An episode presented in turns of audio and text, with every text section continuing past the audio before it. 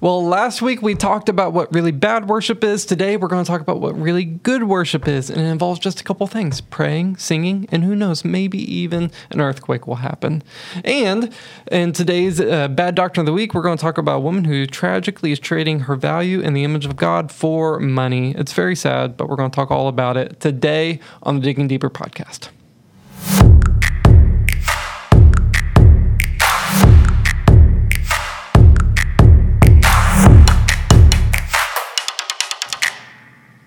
Well, hello and welcome to the Digging Deeper podcast, where our goal is to dig into that week's sermon so that way we might just dig it a little bit deeper into our hearts. We are so glad that y'all joined us today on this beautiful morning or evening or hot summer day or whenever you're watching. It could be raining, who knows. Anyways, my name is Chris Brown and I'm the associate pastor here at First Baptist Azle. My name's Jacob Belding. I'm the connections minister here at First Baptist Azle. And uh, back in sound.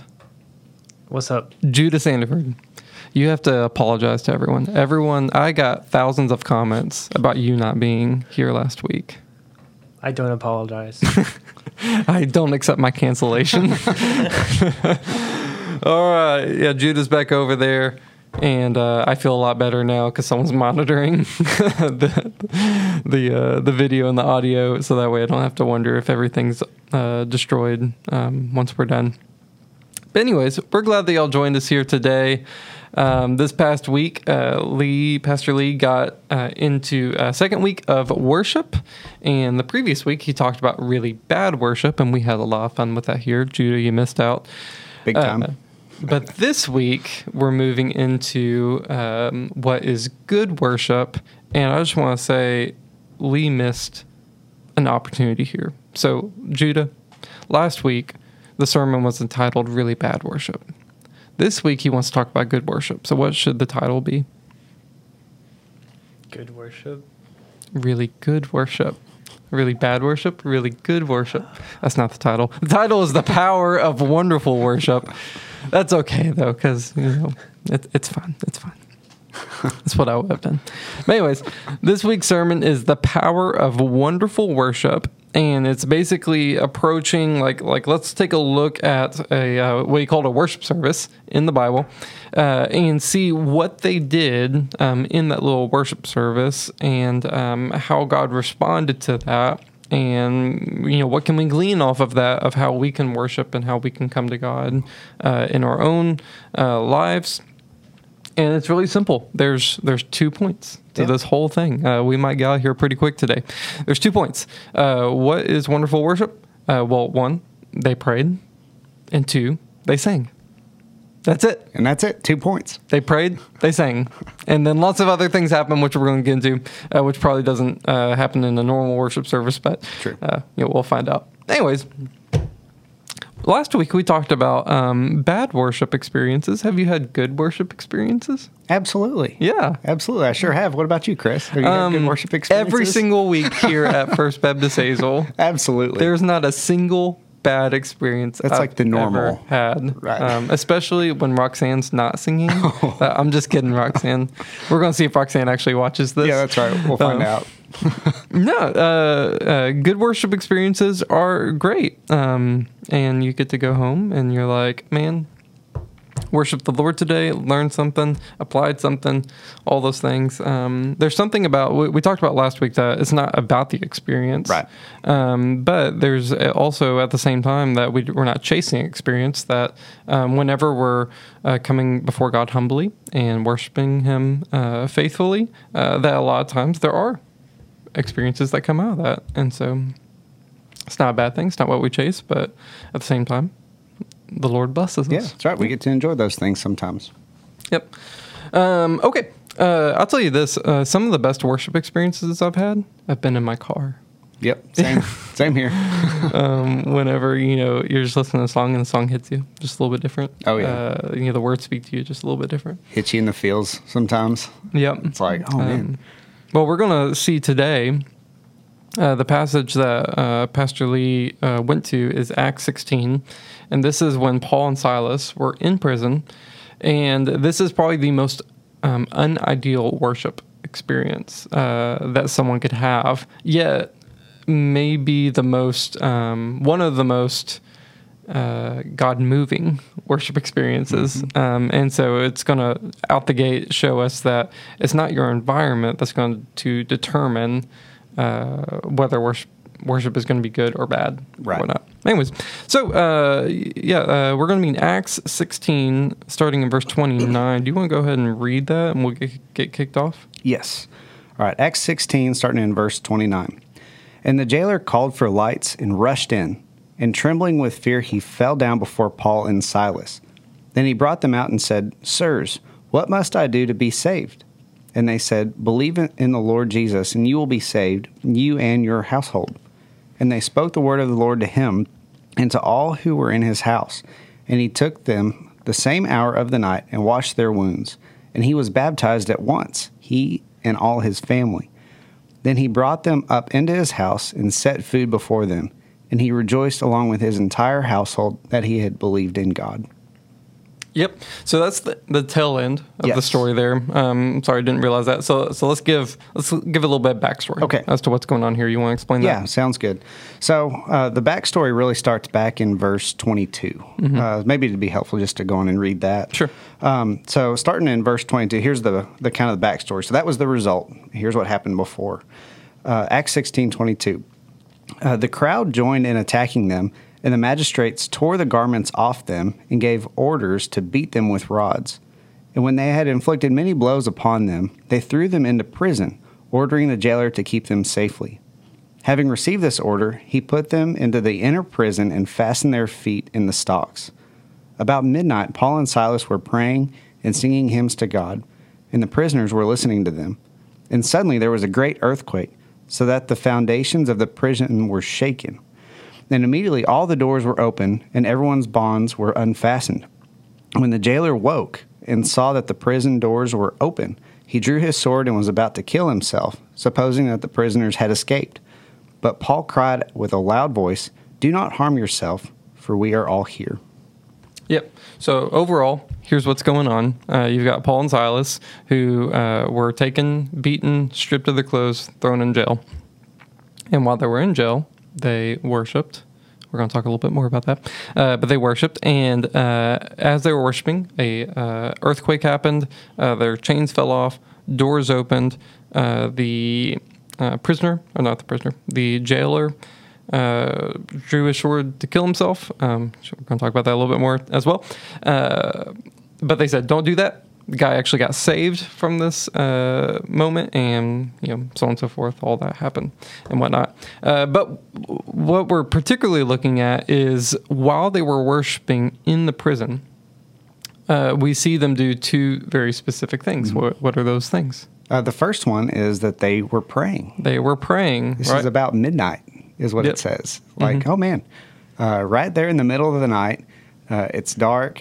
Uh, like you said, they've been uh, beaten. Uh, their feet are placed in stocks. There's no, you know, there's no getting comfortable uh, there. They have nothing else to do. Even uh, sleep. Uh, Pastor Lee even mentioned sleep is probably going to be elusive for these guys. They've just been uh, beaten, um, thrown in jail. Uh, it's probably hard to sleep, I would imagine, uh, as as he pointed out, uh, after you've been beaten that way. And so, what do they do? They pray. Yeah. And this is probably, like you said, isn't the type of prayer that they're about to go sleep and they just like as they're falling Oh, asleep, yeah. they start praying. Drift off. Um, it's not like you know your end of the day prayer um, um, as a as you fall asleep mid prayer. Right. Um, not one of those. This is probably fervent prayer um, uh, in their time of um, uh, you know bad circumstances, Yeah. which you know, brings up you know the first thing that Pastor Lee was talking about is that that their worship wasn't driven by their circumstances. Right. Right. It's not because like everything's going great and that's what drove them to worship. It was like actually the opposite. Everything was going awful, uh, and uh, instead of seeing that as a time to you know sit and complain, I think we've talked about this before. That if I was thrown in jail for my faith, I would be riding Congress, um, trying to get everyone to get me out rather than just you know sit and pray to God. Um, uh, but Paul used his um, his bad circumstances um, not as opportunities for complaining, but rather as opportunities for worship. And th- that tends to happen in life, right? As I, like we often hear, you know, when people have you know, uh, you know, major life events that you know, whether it's the loss of a loved one or loss of a job or financial issues or um, relationship issues or, or, whatever it may be, um, it's it's in times of great distress that people find their way back to God. Why do you think that is? Um, I think part of it is, uh, I mean, especially when when you're in a crisis, you know, the normal everyday, you know, stuff, the things that you might otherwise be doing day in and day out. Uh, I think you're you kind of become detached from those things easier. Um, so if oh, uh, you know, things are going great. You know, maybe I've had a long day at work and I'm kind of tired. I just want to sit and uh, in front of the TV and watch a show or you know whatever, mm-hmm. just kind of. Um, you know, and then you know, go to sleep, and yeah, then it's wake easy up the next to just morning. Tune out and, the world, and yeah, because there's no like great, right? You know, Im- now, impending yeah, doom happening. Now, yeah, if something's really, really weighing on you, then you know the normal forms of like in this case, entertainment you know, aren't going to provide a distraction if those things are weighty enough. Mm-hmm. So uh, if you've experienced loss or you're you're stressed or anxious about uh, like financial things or relationship yeah. things, then it's like, okay, this has my attention and my focus, mm-hmm. and so you know, I need to take those things to God, and I think it's easier uh, in those times to to do that to sort of disengage from those things we might otherwise be doing. So that's interesting. Um, so, so what we would typically call distractions. So, so let's like say TV or yeah. our phones or social media. We would typically call those distractions, but in reality, it's it's it's it's the um, it's the bad circumstances that distracts us from the distractions, right? right? right? So it's like a it's kind of like uh, you know stepping in front of what was the distraction and right. distracting us from what we're trying to distract right. us from. Right. Uh, and so it's like when everything's going great, all of these distractions work as they're intended and distract us and you know cure our boredom or yep. apathy or whatever. And it's only whenever there's dire circumstances surrounding us that those distractions no longer work anymore. Right. And now we're stuck with the reality of life. Right. right. And they, they sort of serve to like jolt us and mm-hmm. kind of wake us up. And it's like, oh man, um, especially when you know whatever the circumstances are are relatively unexpected. It's not something that you're like prepared for or you're like kind of you know ready uh, mm-hmm. uh, to have to deal with. Um, and then I mean, I think it serves to kind of shock us awake, and mm-hmm. we realize that, oh man, whatever the circumstance is, isn't a good one, and then it, that has all your focus, and and even uh, even a momentary distraction, uh, you know, it, you're going to go right back to uh, to the circumstance or whatever um, sort of crisis it is that you're in, mm-hmm. and uh, yeah, from there we just you know pray. Yeah. I'll have that. Um, so so whenever there's like an issue in my life, you know, be it you know something major or something small. Usually it's something small, like I'll that issue be on my mind, and then I, will distract myself from it mm-hmm. um, and not think about it. But then, uh, like in you know watching TV or, or, just sitting there or doing whatever, I'll just feel this low level anxiety yep. sitting on me, and I'll and I'll actually ask myself, I'm like, why am I anxious? Like like why do I feel this way? And I have to like kind of burrow into my mind to to figure out you know what what exactly is causing me uh, anxiety, and then I'll be like, oh yeah, that thing. yeah, that thing that I was trying to forget about. Yeah, right. I yeah. can't. That's still there. So even whenever we do successfully distract ourselves, our bodies are smarter than that, yeah. and, and they know that even though you're not um, you know, consciously thinking about in that moment in our subconscious. It's actually weighing on us. Yeah, it's there. Um, and that uh, we're, we're, getting a little bit off. Yeah. But um, but on a side note, that's why Jesus calls us to um, do one of two things with our anxiety. To either, if you can do something about it today, take action and go do something about it. And if you can't, then it's tomorrow's problem. Yep. Put it to the side, compartmentalize, and deal with it tomorrow if it's not a today's problem right. kind of thing. Anyways, all that said, um, so so yeah, uh, so bad cir- bad circumstances. Um, we tend to not have the ability to distract ourselves from it with the normal ways of life. So now we just got to deal with it. And and I've seen people go two ways with this. Mm-hmm. They either like go hard against God um, and basically blame God for everything and just just bolt, or they'll use that as a time of like um, revival in their own lives to come back to God. Um, one that that uh, that made me think about this uh, while he was talking was Job. Um, so Job, which he's not one that was like you know running away from God or anything like that, um, but he was a man um, after God and lost everything. And in that, in him losing everything, it didn't cause him to actually run away from God, but actually come to God in that. And I thought that's just a, a good example um, of of what to do in times of of um, dire circumstances to pray to God, come to God, and do all those things. Yeah, absolutely. So we see uh, Paul and uh, Silas do this, and, and potentially some of the other guys there, um, that in their bad circumstances use it as an opportunity to focus on God and, and pray to God. And uh, Pastor Lee brings up Second Chronicles 7. Do you want to read that one? Yes, uh, Second Chronicles seven, verse fourteen. If my people, who are called by my name, humble themselves and pray and seek my face and turn from their wicked ways, then I will hear from heaven and will forgive their sin and heal their land.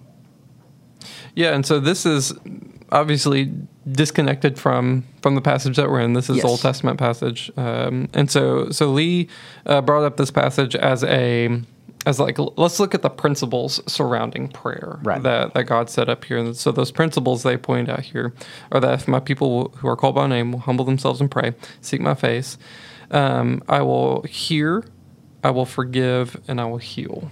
Um, those things and without going too deep into to this, uh, um, w- one of the things that I like that he pointed out um, was the humility aspect of Yes. like the the important part of prayer, particularly um, worship, is that has to come from a place of humility before God. Right. Um, do you have any thoughts on that? Yeah, it's not that we approach God uh, because we uh, we know or we think that oh hey I've been doing really good uh, in my life. I've been living uh, righteously and I'm better than all of these other people. So uh, uh, thank you God that I'm. It's like the Pharisee and the, the tax collector uh, Yeah. parable. Um, you know, God, that's not uh, a, a prayer that uh, God is very quick and ready to listen to. Um, Thank you that I am not like Judah over there. Right. Hey, right. Uh, rather, uh, coming to God humbly, like the tax collector who's who can't even look up uh, to heaven. He's beating his chest. Say, God, be merciful to me, a sinner. You know, and then Jesus poses the question: Which one of these uh, walked away? Uh, you know, doing the right thing in God's eyes that day. And they're like, well, the, the tax collector, not the Pharisee. Um, and so, yeah, uh, humility is a big part of the way we have to approach God. Yeah, Uh, and that's um. Th- there's multiple passages uh, that talk about this, and one, one of my favorite ones. I can't remember the passage off the top of my head, but it basically talks about how um, uh, it's God's job to exalt, and it's our job to humble.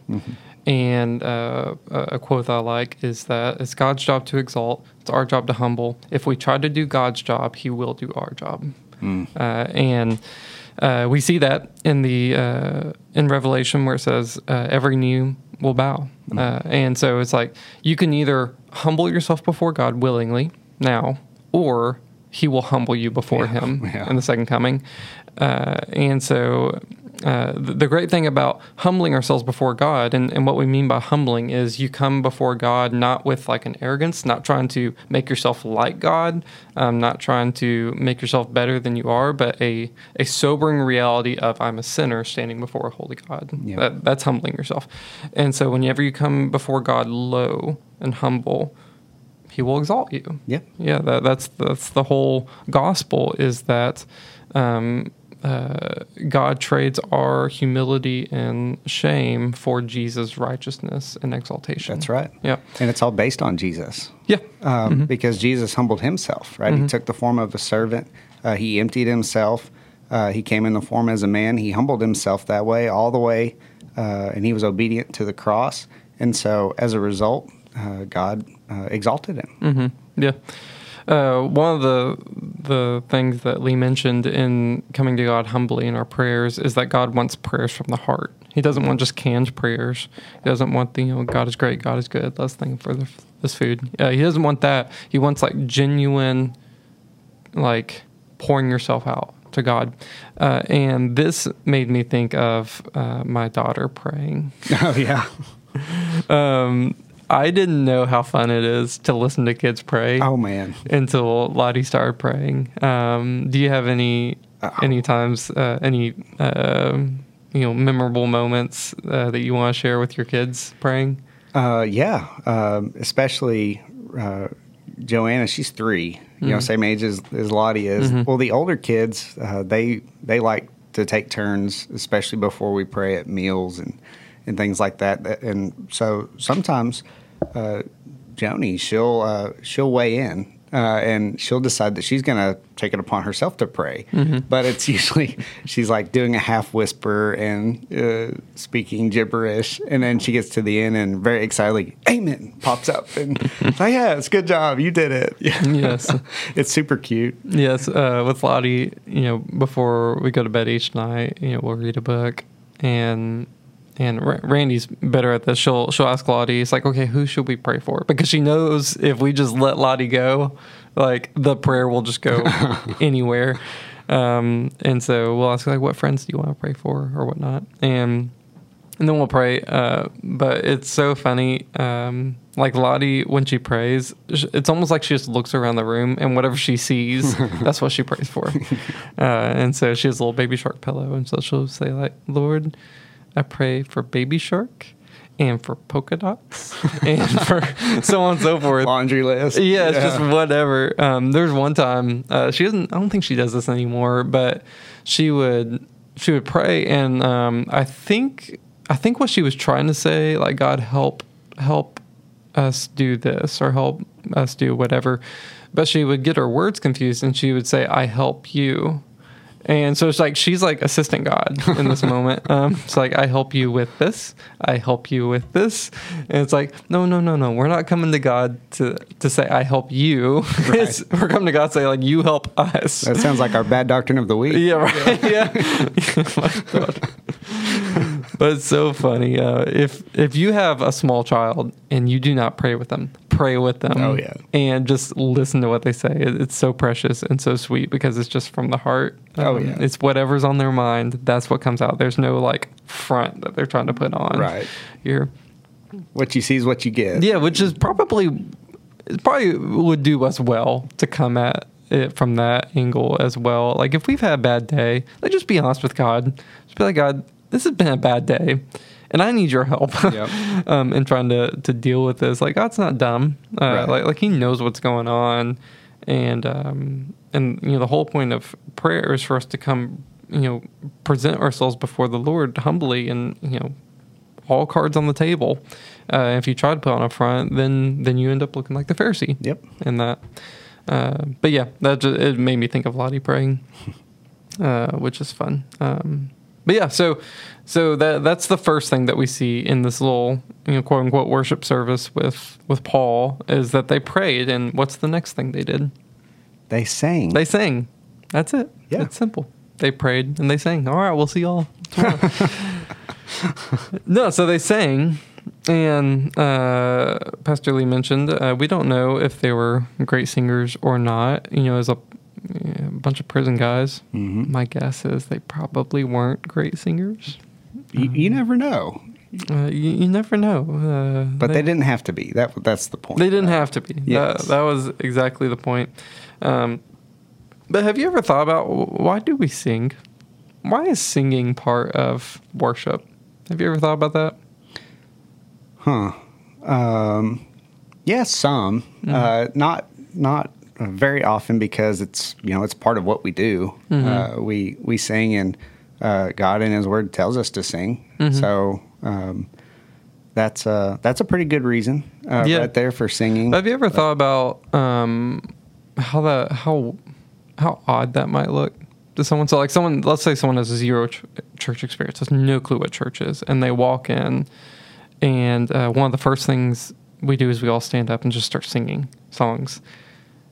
I wonder if that's jarring to someone who has no experience with it. They're like, all these people are singing together. This is weird. I've been to concerts, and concerts fun. You know, like we all Oh, have a yeah. good time and like watch whoever's playing. But this isn't a concert that's going on. This is like there's lyrics on the screen, and we're all literally singing together, uh, which is not a new thing, Right. Um, by any means. Uh, we see in the Old Testament um, often. So the one that comes to my mind is. Uh, um, whenever the Israelites are walked through the Red Sea Mm-hmm. uh, and God saves them from the Egyptians, what's the first thing they do? They s- write a song. song, Yeah, Song and they Moses. sing. Yep.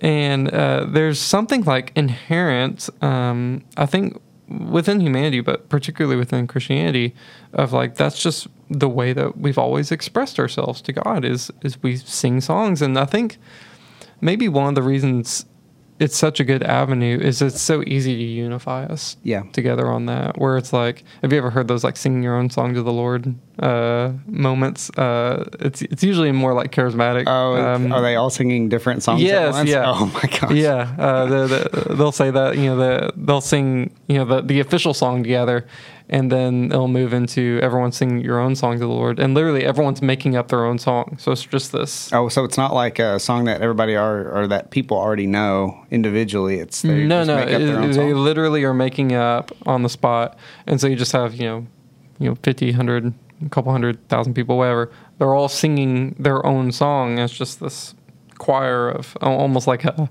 a uh, um, orchestra. Have you ever been to orchestra Yeah. beforehand where they're all just like Yep.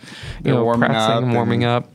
Uh, and so I imagine it, probably sounds like that. But anyways, um, aside from that, no, not not really any you know pertinence to this conversation. But what singing does is um, it kind of unifies us. Yeah. And that, and we're all singing and thinking and communicating the exact same thing at the exact same Yeah. time. Corporate worship. That's it. there we go. And it, man, and singing, you know, it. Um, God does tell us to sing Mm-hmm. uh, to Him, uh, but at the same time, man, there are uh, there's a lot of benefits even for us. So, you know, at the uh, on one level, yes, uh, we're singing to make music and uh, to praise and to worship God, um, but at the same time, songs and and singing, it's a way that we can really turn our attention to God, um, and it really uh, stir our affections for Him and what He's done for us. Um, and so there's uh, that's another really good um, good reason uh, to yeah, sing. that's one of the things I, I normally say if I'm ever doing the intro or if I'm talking about worship. Um, I'll I'll usually use the word remind, Mm-hmm. like like we're gathered here together to remind ourselves about the truth of God, because Yep. you know the songs that we're singing most likely we're not learning anything deeply theologically new Right. in those songs, um, and that's not necessarily a bad thing. It's like a lot of songs are centered around the gospel, and a lot of us already know the gospel, Mm-hmm. Right. but it's not about just knowing the gospel. We sing the songs because we're reminding ourselves of Yeah. the gospel because we forget. Oh yeah, we have to be constantly reminded of the gospel. We forget that we're sinners in need of God, and we forget that that God died on the cross for us, and and we might um, we might we might like know that that God died on the cross for us, but we've emotionally and spiritually kind of disconnected that Yeah. knowledge from that from our hearts, and, and it's like while we can like logically wrap our minds around yeah God died for us on the cross, we've we've lost the emotional and spiritual heaviness Right. of God coming and dying on the cross for us, and so that's why we sing to remind ourselves of the truth of God and yeah stir up And then in response, yeah, then uh, then uh, that's one example wherein uh, emotions are uh, a really good thing, right? Mhm, yeah. A, a good thing to experience is when it's based on on God's truth and what He's done for us. Because um, you know when when the weight of that really settles on you and hits you, then that is that does elicit an emotional Mm-hmm. response because we know you know what we deserve, we know Mm-hmm. what we've really earned, and the fact that God uh, doesn't give us that that he, he he's gracious and merciful to us man that just um, that just really draws out uh, those uh, those affections Yeah, really.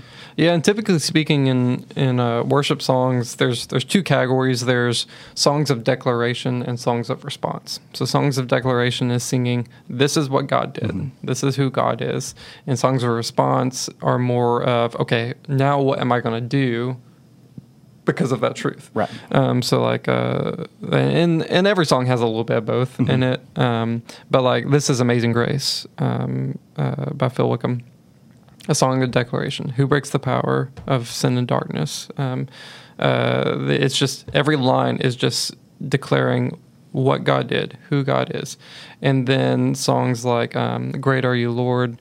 Um, it's your breath in our lungs, so we pour out our praise, and that's a more of a song of response, or like all um, I surrender all, uh, a song of response. Is I've t- I'm, I'm now taking these truths that I just sung about and reminded ourselves about, and now I'm going to internalize that and then pour back out a response because of that. Yep. Um, a uh, a doxology, if you will, Yes. um, as the as the Bible, um, a term used in the Bible.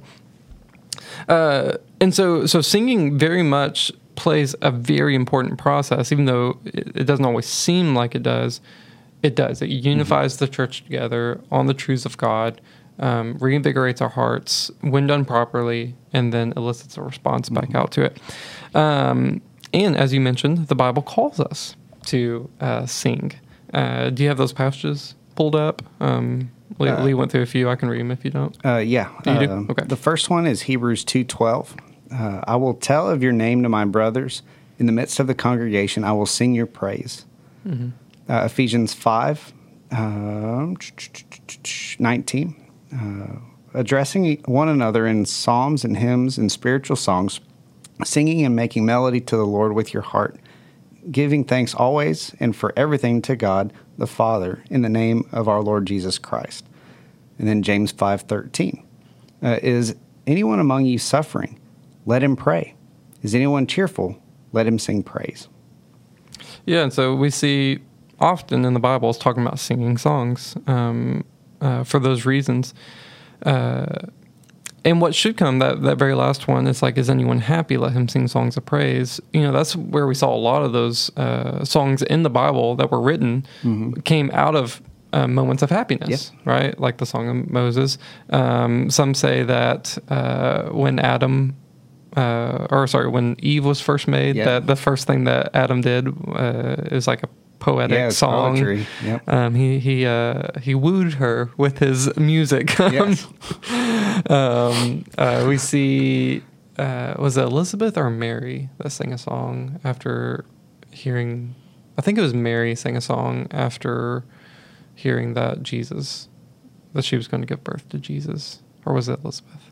I don't remember One of those two sang a song. I can't remember. i'll have to go look. Um, but it always came out times of like joy and like, okay, God did something. Okay, let's write this down and Right. sing it now. Uh, I don't know if they actually wrote it down, but they, they would sing it now. the ones in the bible they did Uh, yeah, yeah, right. um, and and so our our song should always be based on, or our singing and our songs and our worship should always be based on um, like joy and happiness and what God's uh, doing and what God has done. And whenever you strip that, whenever you strip God from songs, it's just songs, Right. Right. Um, so there was this. Uh, I didn't look into it uh, beforehand, so I forgot the church name. Or it's not even a church. Uh, there's this guy uh, who who loved the morality and the camaraderie of church, yet was an atheist. Uh, and so his goal was to um, create a community of people who centered around the morality and the the um, uh, the community of church, yet stripped it of God completely. Sounds weird, right? Uh, that sounds very weird. Yeah. Uh, first question is, how how are you going to create a body of people, of moral people, without God in the picture? Here, here's the classic. That's- by what standard? Yep. Well, so here's the interesting thing: is is uh, listening to it on a debate is between Christian and this guy talking about, you know, can you have church without God? And this guy was so fervently passionate about this movement that uh, I can't remember the name of it that they were trying to do, but he uh, he uh, expressed his issues with it is like like we just can't seem to like grow. And I'm like, yeah. I wonder why. Right. You can't have you know the morality and the community of the church without God. God is the foundation and the center of it all. Yeah. Like once you remove that, it's like why are we here? He founded the church. Yeah. He establishes it. And it's like you might come. he's like, oh, like oh, I'm having fun. There's people around us, but then like, there's no power Right. there. It's like it's just, it's just people hanging out, which is cool, I guess. But like, Right. But don't like- call it church. Yeah, you, you can't build a community. I don't think they call it church. Oh, okay. Um, they call it something else. Um, but you can't you can't really build a sustained, deeply cored community of people when you don't really have anything that you're you're united on. Right. Anyways, all, all that say is, um, out of this there was a a um, a group of people who wanted to put together a secular church service. I don't know if it's the same same group of people. Uh, are these those videos you uh, you showed me a while back? maybe uh, where they're like meeting in the gym Yeah, or something. Yeah. yeah, yeah. So the, so the, their goal was to let's have a check a secular church service, and um, they they uh, had a band up there and they were singing. Uh, they, they wanted to sing songs together, and so they were singing. Uh, what, what song was it? Um, like "Don't Stop Believing" um, by uh, Journey. That one's pretty universal. I mean, to be fair. like like songs like that, like karaoke Yeah. songs. And so they had a band up there playing it, and they had the lyrics up on the screen, and everyone's gathered together singing it, Right. and and then you know, guy gets up there and gives a little TED talk um, about whatever I don't know, and then. I, and then they dismiss. I don't know, but it's one of those things of like it has all of the appearance of church on there, yet you look in on it and you're like, what are y'all doing? Why, are you, like, don't get me wrong, don't stop believing's a good song, Don't stop believing what? yeah, right? It's like, it's like, um, this is just weird. Whenever you strip the reason why you gather together, all of a sudden it's like we're just singing to sing. And we're just doing whatever, and and that's like the power of God being in the center of the worship service. That if if God is in the center, then now there's a reason that we've gathered together. Now there's a reason that we're singing. There's a reason why we're why we're you know uh, proclaiming and declaring these truths because there's a God who has saved us and redeemed us, and now that elicits joy and happiness out into the form of of song Yep. remove that and you're like now it's just a bunch of people who can't sing gathered together singing 80s hits Right. um, it's just weird at that point uh, which is why it, it never lasts Yeah. yeah because you can't gather and sing together consistently around nothing Yeah. yeah and so Absolutely right. so that's why we sing. You may have wondered why do we sing in church? That's why we sing to remind ourselves of the truths of God and then stir in our hearts a response back to God. Yep. Yeah. Uh, any other thoughts about singing? Um. No, I think uh, I think that's good. Do you want to sing a song right now? Uh, dude, I would love to sing a song, All right. but the the question is, does anyone want to hear me sing? I, song? I want to hear a song. Judah, can you? Oh, Judah's shaking his head no. well, I was a vote yes. Judah was a vote no, and so um, unless it's unanimous, I guess we gotta say no. Yeah, that's Uh, right. I'm sorry. I'm sorry, everyone. If you want to hear Jacob sing, just just comment down Yeah, below. that's right. If we get ten comments, Let's say, man, that's a low bar, but now that'd be that's a pretty high bar. I think. if we get ten comments saying yes, Jacob sings. then I will bring my guitar next week and, and we'll have Jacob sing a song. That's right. It's a great way to tank the podcast really fast. Yeah. But you know, that's okay. We'll see what happens. You're gonna go report the video so it gets like pulled from YouTube. Yeah. for copyright or something. I don't know. Yeah. Or inappropriate content. This will hurt your ears. Uh, yeah, right. Um, okay, so uh, so that's what they did. They prayed and they sang. Uh, Lee mentioned there was actually no sermon, um, and so you can't have worship services without sermons. Um, uh, and worship doesn't have to include sermons. Uh, but they prayed and they sang. Then what happened after they prayed and they sang? oh man, there was an earthquake. There was an earthquake. There was an earthquake, and then not just Paul and Silas. Not not only did their uh, jail cell door open and swing open, all of them swung open. Mm-hmm. and then their bonds were all loosed. They Mm-hmm. they were all freed from uh, from the stocks that they were in or the chains that they were in, and the uh, the jailer realizes uh, what happens. He wakes up, so he's sleeping through their their worship.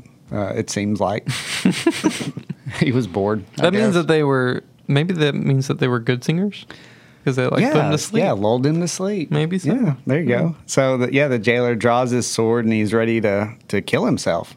Mm-hmm. Um, and I think Pastor Lee mentioned sort of the background on that. It's not like uh, you know today if there's a jailbreak, then they figure out which Well, slap on the guard, yeah, which Yeah. guard it was that somehow dropped the ball, if they even did drop the ball. Mm-hmm. Because prisoners, you know, especially those that have been in prison a long, long time, it seems like they're pretty. They get pretty creative uh, Mm-hmm. on. I mean, you have nothing else to do if you're not if you're not worshiping. I guess. Yeah. Uh, that, you know, thinking of ways to escape.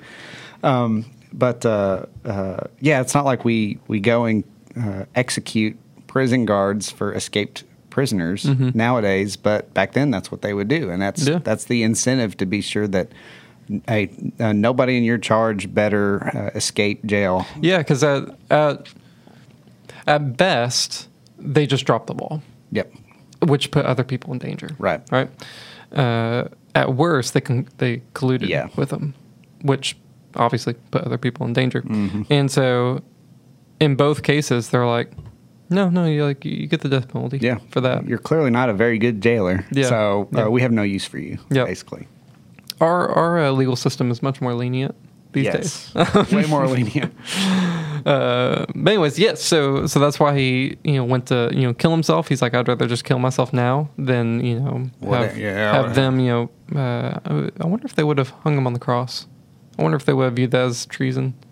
Um, it probably depends uh, on whether he was a citizen, Yeah. uh, a Roman citizen or not. It, it, there were probably different factors, but uh, whatever they would have done to him, just falling on his sword was Yeah. a was a better. option. yeah. So yeah. So he's about to kill himself. Paul, out of the darkness, says, "Don't do it. Yeah. Don't kill yourself. We're all here. There's no need for anyone to die today." Uh, and this guy was so blown away that they did not seize the opportunity to just flee, which Paul and Silas are better guys than I am. Um, I would, Right. I would maybe, uh, but they didn't seize that opportunity. Um, they stayed there and said, "Hey, we're still here. We're still here." And what happened because of that? Well, it says that the the jailer uh, he he's trembling with fear. He rushes in, um, and it, it's interesting. He calls for lights. So apparently, there's other jailers there around. Um, or maybe they had a light switch. yeah, Maybe, maybe, they had light bulbs figured out. it was all. Uh, uh, hey Siri, turn on the lights. He calls for lights. Oh no, my Siri just turned on. uh, uh, but uh, he, man, uh, just imagine this guy's panic, Mm-hmm. right? When uh, the earthquake happens, uh, maybe he hears all the doors opening, and you know, there's there's got to be no- the noise of chains happening at the same time. Mm-hmm. It, you know, it all wakes him up, and he, it's like you know when. I don't know. You realize it's like you've forgotten something that was really important, and like your heart sinks, and you just, you know, it's uh, it's like panic mode, or or maybe uh, you slept through your alarms. Uh, Like I've done this. You know, like, oh man, I slept through all my alarms, and I'm supposed to be at work like five minutes ago, and I'm not awake, and you know, anyway, um, that sense of panic, but like amplified because he knows what this means for his life. Um, so he rushes in, trembles and, uh, with fear, and he falls down before Paul and Silas. And then, I mean, this is enough to convince him, right? Uh, and he asks them, he says, Sirs, what must I do to be saved? And uh, they tell him, they preach the gospel to him. And uh, he responds positively uh, to that. Uh, he and uh, his whole family uh, all are saved as well. Uh, they uh, presumably hear the gospel and they're, uh, they're all baptized uh, as well uh, which is uh, pretty powerful uh, if you think about it. Uh, the um, Paul and Silas they could have uh, escaped, uh, sort of like how uh, uh, Peter was Peter, right? That uh, the angel came and uh, helped him escape out of jail. I think. Um, uh, so it, they could have done that. They could have just left, and they didn't. Um, and so, true to form, they're really there uh, as as ministers of the gospel first and foremost. Their own lives, okay, whatever. Um, but they're they're ready to to share the gospel with anyone that'll hear. Yeah, well, and the cool thing that happened here is like all of their worship, all their praying, all their singing set the stage for what was about to happen. Because no doubt he was there. Yeah. He heard all of this Right. going on, like as he watched them. Uh, and he probably thought they were kooks, right? Mm-hmm. Just like you know, anyone who isn't a Christian is like, why do y'all gather together and sing Right. and pray? Um, well, and it's also like you have to wonder, you know, with with the ancient sort of pagan idea of you know having many many different gods and. Uh, oh, if this is the God of these people over here, well, their God obviously must not care very much about them. Yeah. If He's Oh, allowed yeah. them to be beaten and uh, thrown in jail, it's like, oh yes, very powerful God that you have. yes. Like, oh, I'm not scared. Um, but then uh, it, it had to have been, at least in some ways, a response to the, the praying and the singing. Um, and then this miracle happening that this guy's like, oh, like, no, uh, th- their God is the real deal. Yeah, because essentially, them not leaving, they saved his life. Yeah. Right. Uh, and so, so there's that element to it. There's the element of, oh, your God did this, and then there's the element of not only did your God did this, but but y'all have shown mercy to me. Uh, like you could have bettered yourself, but instead of bettering yourselves, you lowered yourselves, humbled yourselves, and and looked out for my needs. They here love their moment neighbor. they loved their neighbor and so like all of their actions that was going on beforehand is now being supported by or sorry all of their all of their praying and singing and uh, proclamations about who god is and who they are is now being supported by their actions Yep. in this moment. Uh, and that's that's a really powerful thing is that that people can look on what we what we say as a church and what we say as christians and what we sing and what we proclaim but it that that's the logical part of it. But that logical part will only move to the heart whenever they see that backed up by true fruit and and actions.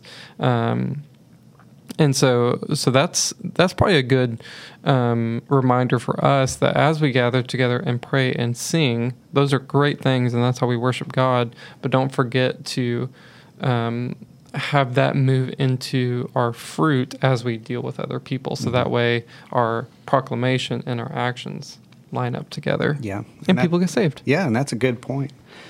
Um, and yeah, I mean, it's uh, one of the things I think is really uh, incredible about this. You know, isn't just that you know this jailer uh, was saved, but that even even his whole family at the same time. So it's not like you know. Put yourself in the jailer's shoes. Okay, these two guys over here who've been arrested and beaten and thrown in jail, like uh, they're probably, I mean, they're probably not the guys that you would think to have as dinner guests at your house, right? But that's exactly what he does. He takes them. hopefully he gave home. them clothes before Yeah, they took them oh, surely. Uh, Which uh, you know, how did he get them home?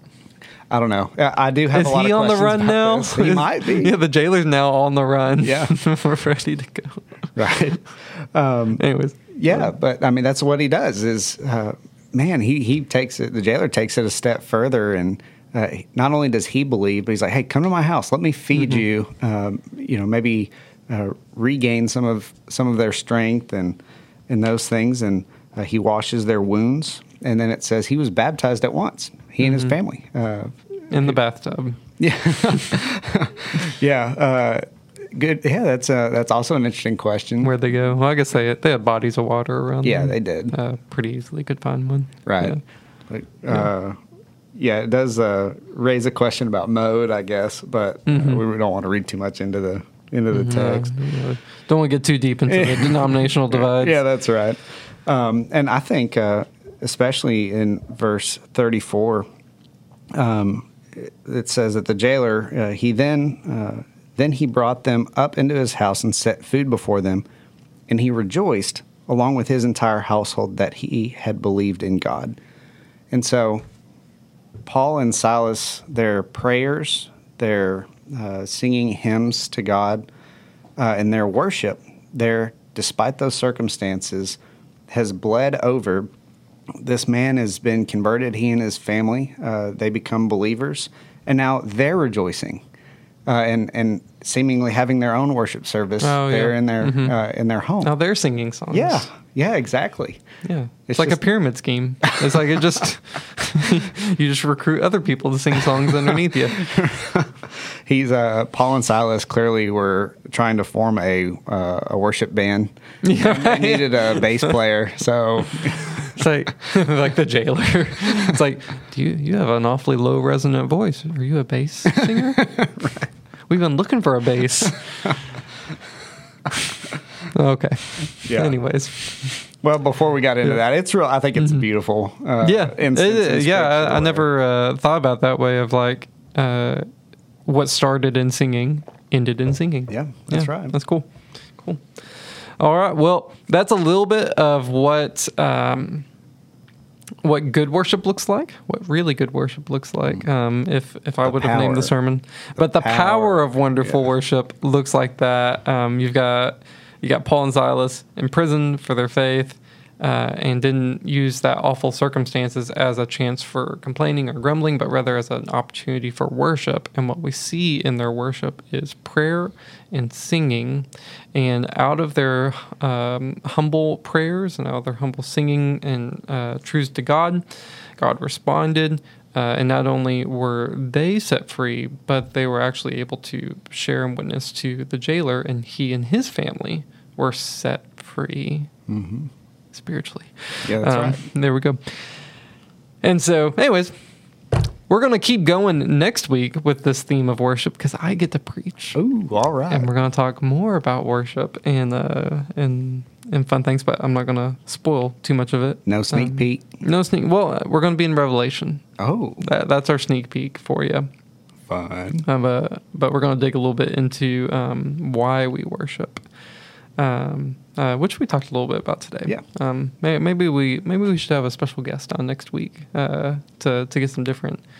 Uh, Get d- different thoughts. Anyways, let's move into the bad doctrine of the week, and um, hopefully y'all don't know too much about this one. Okay, so bad doctor of the week. There's this um, there's this lady named Lily Alcott. I didn't know who she is. Hopefully, y'all don't know who she is because she is a. Um, I don't know if if I'm supposed to say this. She's on OnlyFans, which is, uh, if you don't know what that is, it's a um, promiscuous website. Let's put it that way. It's a website you probably shouldn't be on, um, where where girls can create profiles and guys can pay them money to see um, inappropriate photos Gotcha. and or videos or whatever. Anyways, uh, so hopefully you don't know who she is. Uh, but this girl, Lily Alcott, was in an interview with Piers Morgan. And um, in this interview, he was basically asking her, "It's like, it's like this line of profession that you've you've chosen to work in, um, like, like aren't you like, like sure it pays really well, like, like you're making all this money, but aren't you like concerned with like the shame aspect that brings on your family and the immorality of it and all these different like things?" And and she was basically having none of it. Like she didn't care at all. It's like for her, I'm making money. That's all I care about. And and one of the things he asked her was um, uh, like, aren't you concerned that your kids are going to see what you do and be like just devastated by that? And what she said was awful. She said that her kids can cry about it in their Ferraris. Wow. Yeah, not great. No. So let's well, let's talk about that statement. So essentially, what she's saying is, is I don't care if my kids cry or upset or horrified at what I do. They've got stuff and they've got things, and so they can cry about it. I don't care. But we got money, Right. Not Yeah. just and things. Ferraris. Ferraris, big stuff. wow. yeah. What's your thoughts? Oh, well, uh, first off, I mean, there's just like every week. It seems like every week the bad doctrine that we that we find. There's so many different ways to cut it. Um, number one, I mean, I, number one is we're created in God's image, right? And uh, we're we all have this uh, inherent value. Um, and since the fall, right there, uh, we do have shame, uh, or we're supposed to anyway. Um, for uh, you know, when it comes to our bodies, and so uh, obviously, uh, shouldn't feel like I shouldn't even have to say this, but putting yourself out there in that position on uh, a website like OnlyFans in that way seems to be very, very. It's very, very contradictory to the way that God would have us to to function and to live, just our you know, ourselves, right? Not not even thinking right now about the effect of uh, everybody that consumes those those images and um, is is uh, sort of participating on that website, I guess. Uh, so that's that's number one. Uh, is is yeah, there there should be some shame uh, involved in doing that. Uh, shame uh, shame's not always a bad thing, right? Um, I mean, sometimes uh, shame does serve us, right? Yeah, uh, there's that verse. Uh, I don't know where. I think it's in First Peter uh, that says, um, "Godly, godly grief or godly guilt pushes us to repentance, and worldly guilt pushes us to destruction." Yeah. And so, so guilt, shame can be good. Yeah. because like it's it's conviction Right. uh, about uh, the state of things or the state of what you're doing, uh, and the whole point of conviction is to push you to repentance. Right. And part of the the way that our culture has gone is um, a no shame culture. So it doesn't matter what I do, what I think, what I say. Uh, it doesn't matter how I make money.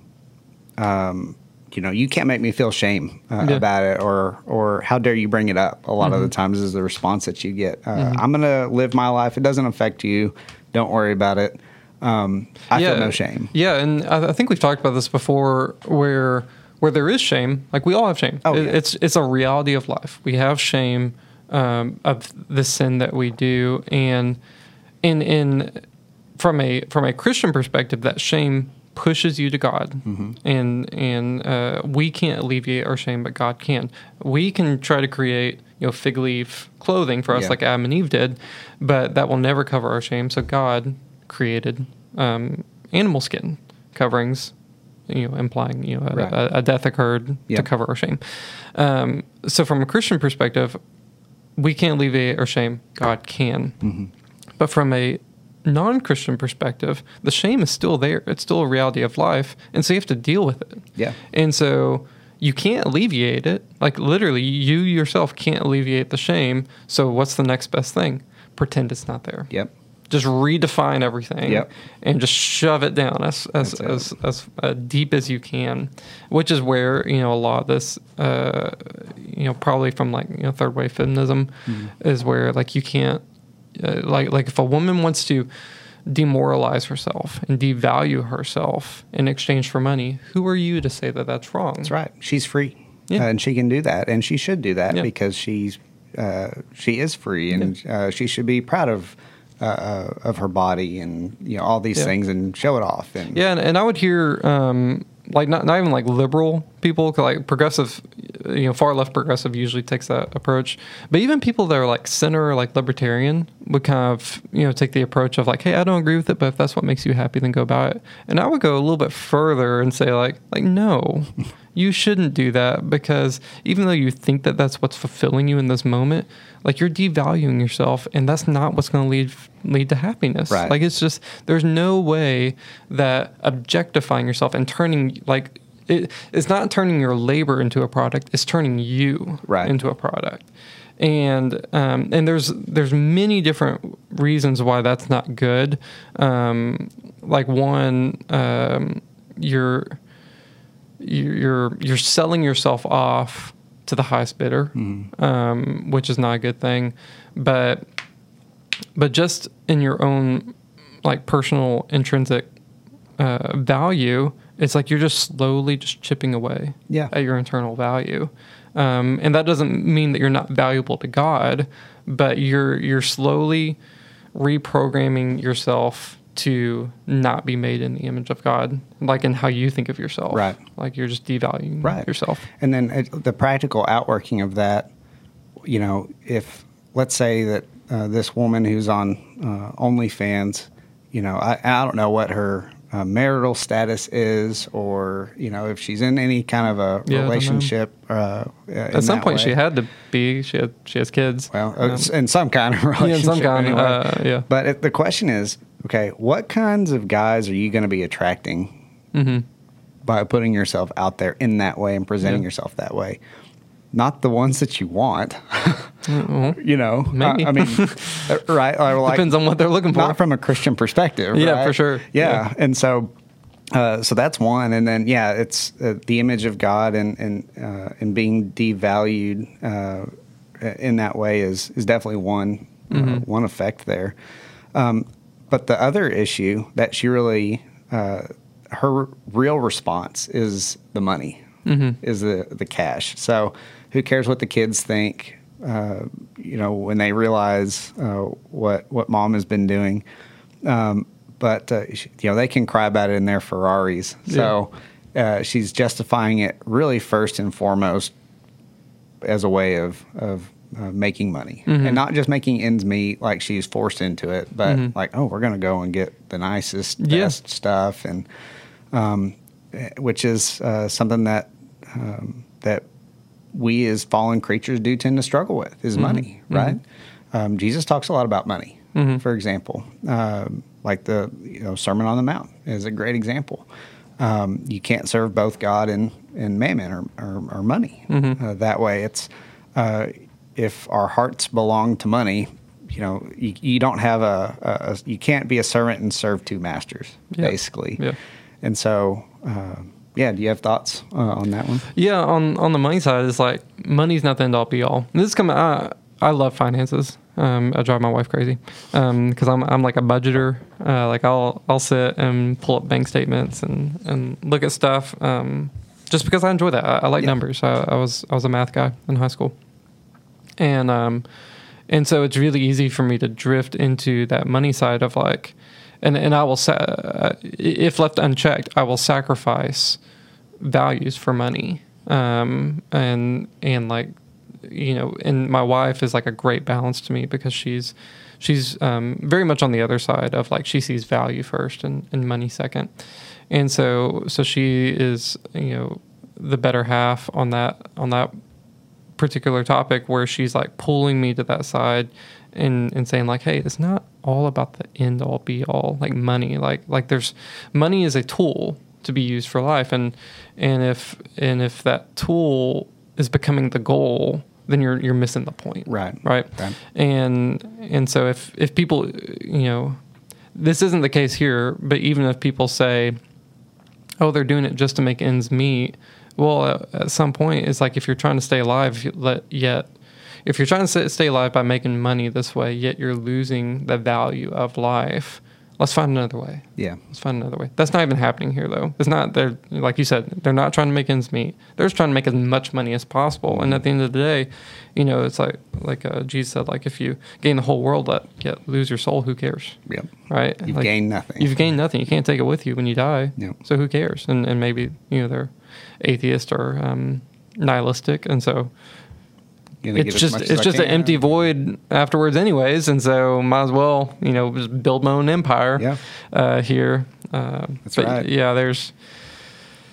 It, it's pretty awful. I, I feel bad for. I feel bad for a lot of ladies that are are um, have bought into that lifestyle um, because like they're more valuable than that. Mm-hmm. And on guys, like you know, the reason that the reason that they've bought into that is because there are guys who will feed it Yep.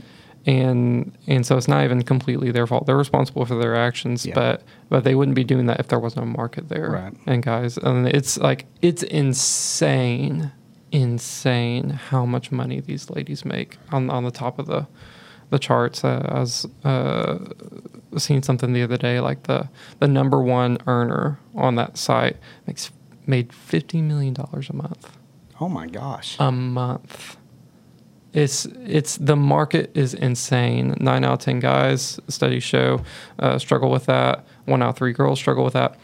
And um, one of the things that we got to do on on our end of the spectrum is say even if these people are consenting, and even if these people are um, like that's what quote unquote makes them happy, that doesn't that doesn't change how how we should view it. Right. Um, and we should always come at it from a place of kindness and a place of compassion. In that, um, hey, I care for you as a person. Like not only are you a daughter of God, uh, but you're a daughter of someone. Like like Yeah. an, a, an actual person, and you have family, and you have dignity in yourself, and uh, I'm gonna have compassion on you and kindness on you, even if you don't have compassion and kindness on yourself. Yeah.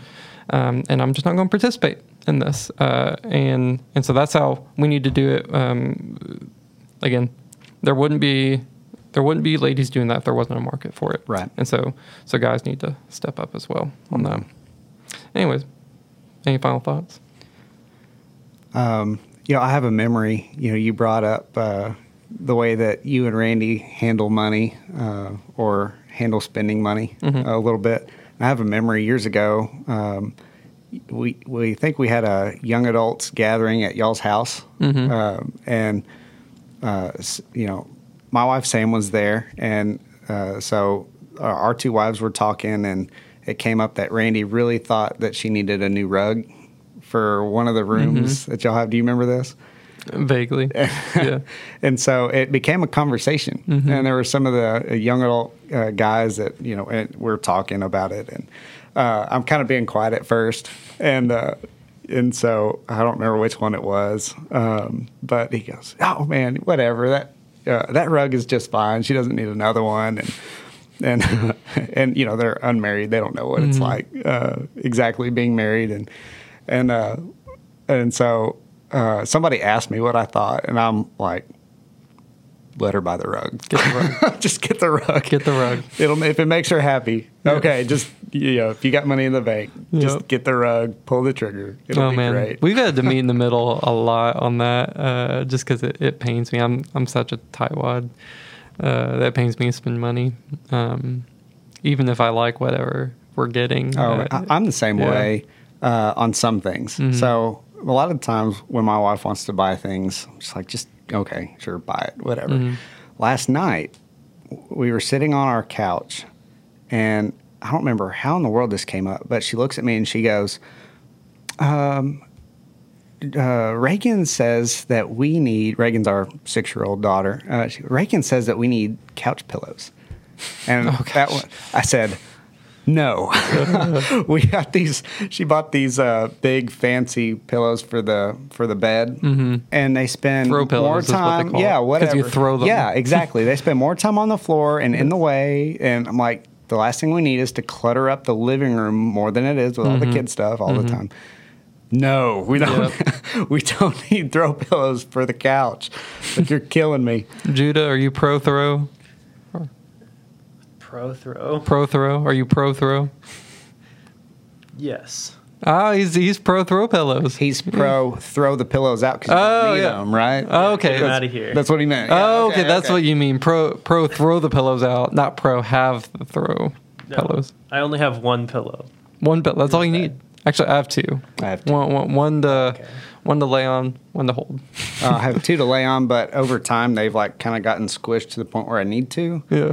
Because I don't get new pillows. We talked about this recently. Oh yeah, my wife hates it because I have the same pillow for the past ten years. Oh yeah, Yeah. yeah, because you can't change. Yeah. because then your sleep is messed up. She's It's like, that it." pillow's gross. You need a new one, and I'm like, it's still good. I like it. You're like, stop trying to spend money. Yeah, I put a I put a um, I put a pillow sheet over it anyways. Yeah, that's Uh, right. You don't even see the actual pillow. Yeah. And then you wash the the uh, pillowcase. That's it. Yeah. The Oh yeah, yeah. and then It's yeah. all good. Yeah.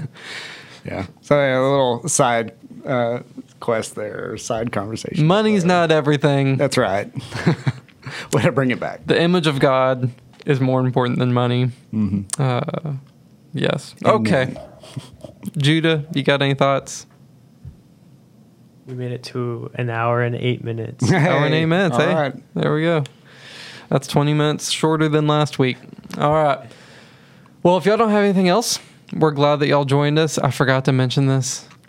If you made this far, like, subscribe, comment. Remember, if we get 10 comments suggesting that that Jacob sings, we'll sing next week. And so, so do those comments. We've got one comment here. Judah, I'm pointing at you. You, you go comment. I'll go comment. That's two already. Oh man. I bet I can get the staff to comment. That's another, you know, five or so. So we just need a couple of comments, guys. A couple of comments, and we'll have Jacob sing a song next week. Careful what you wish for. Yes. Uh, anyways, we're glad that y'all joined us here today. We'll be back next week. We look forward to seeing you. Y'all have a good day.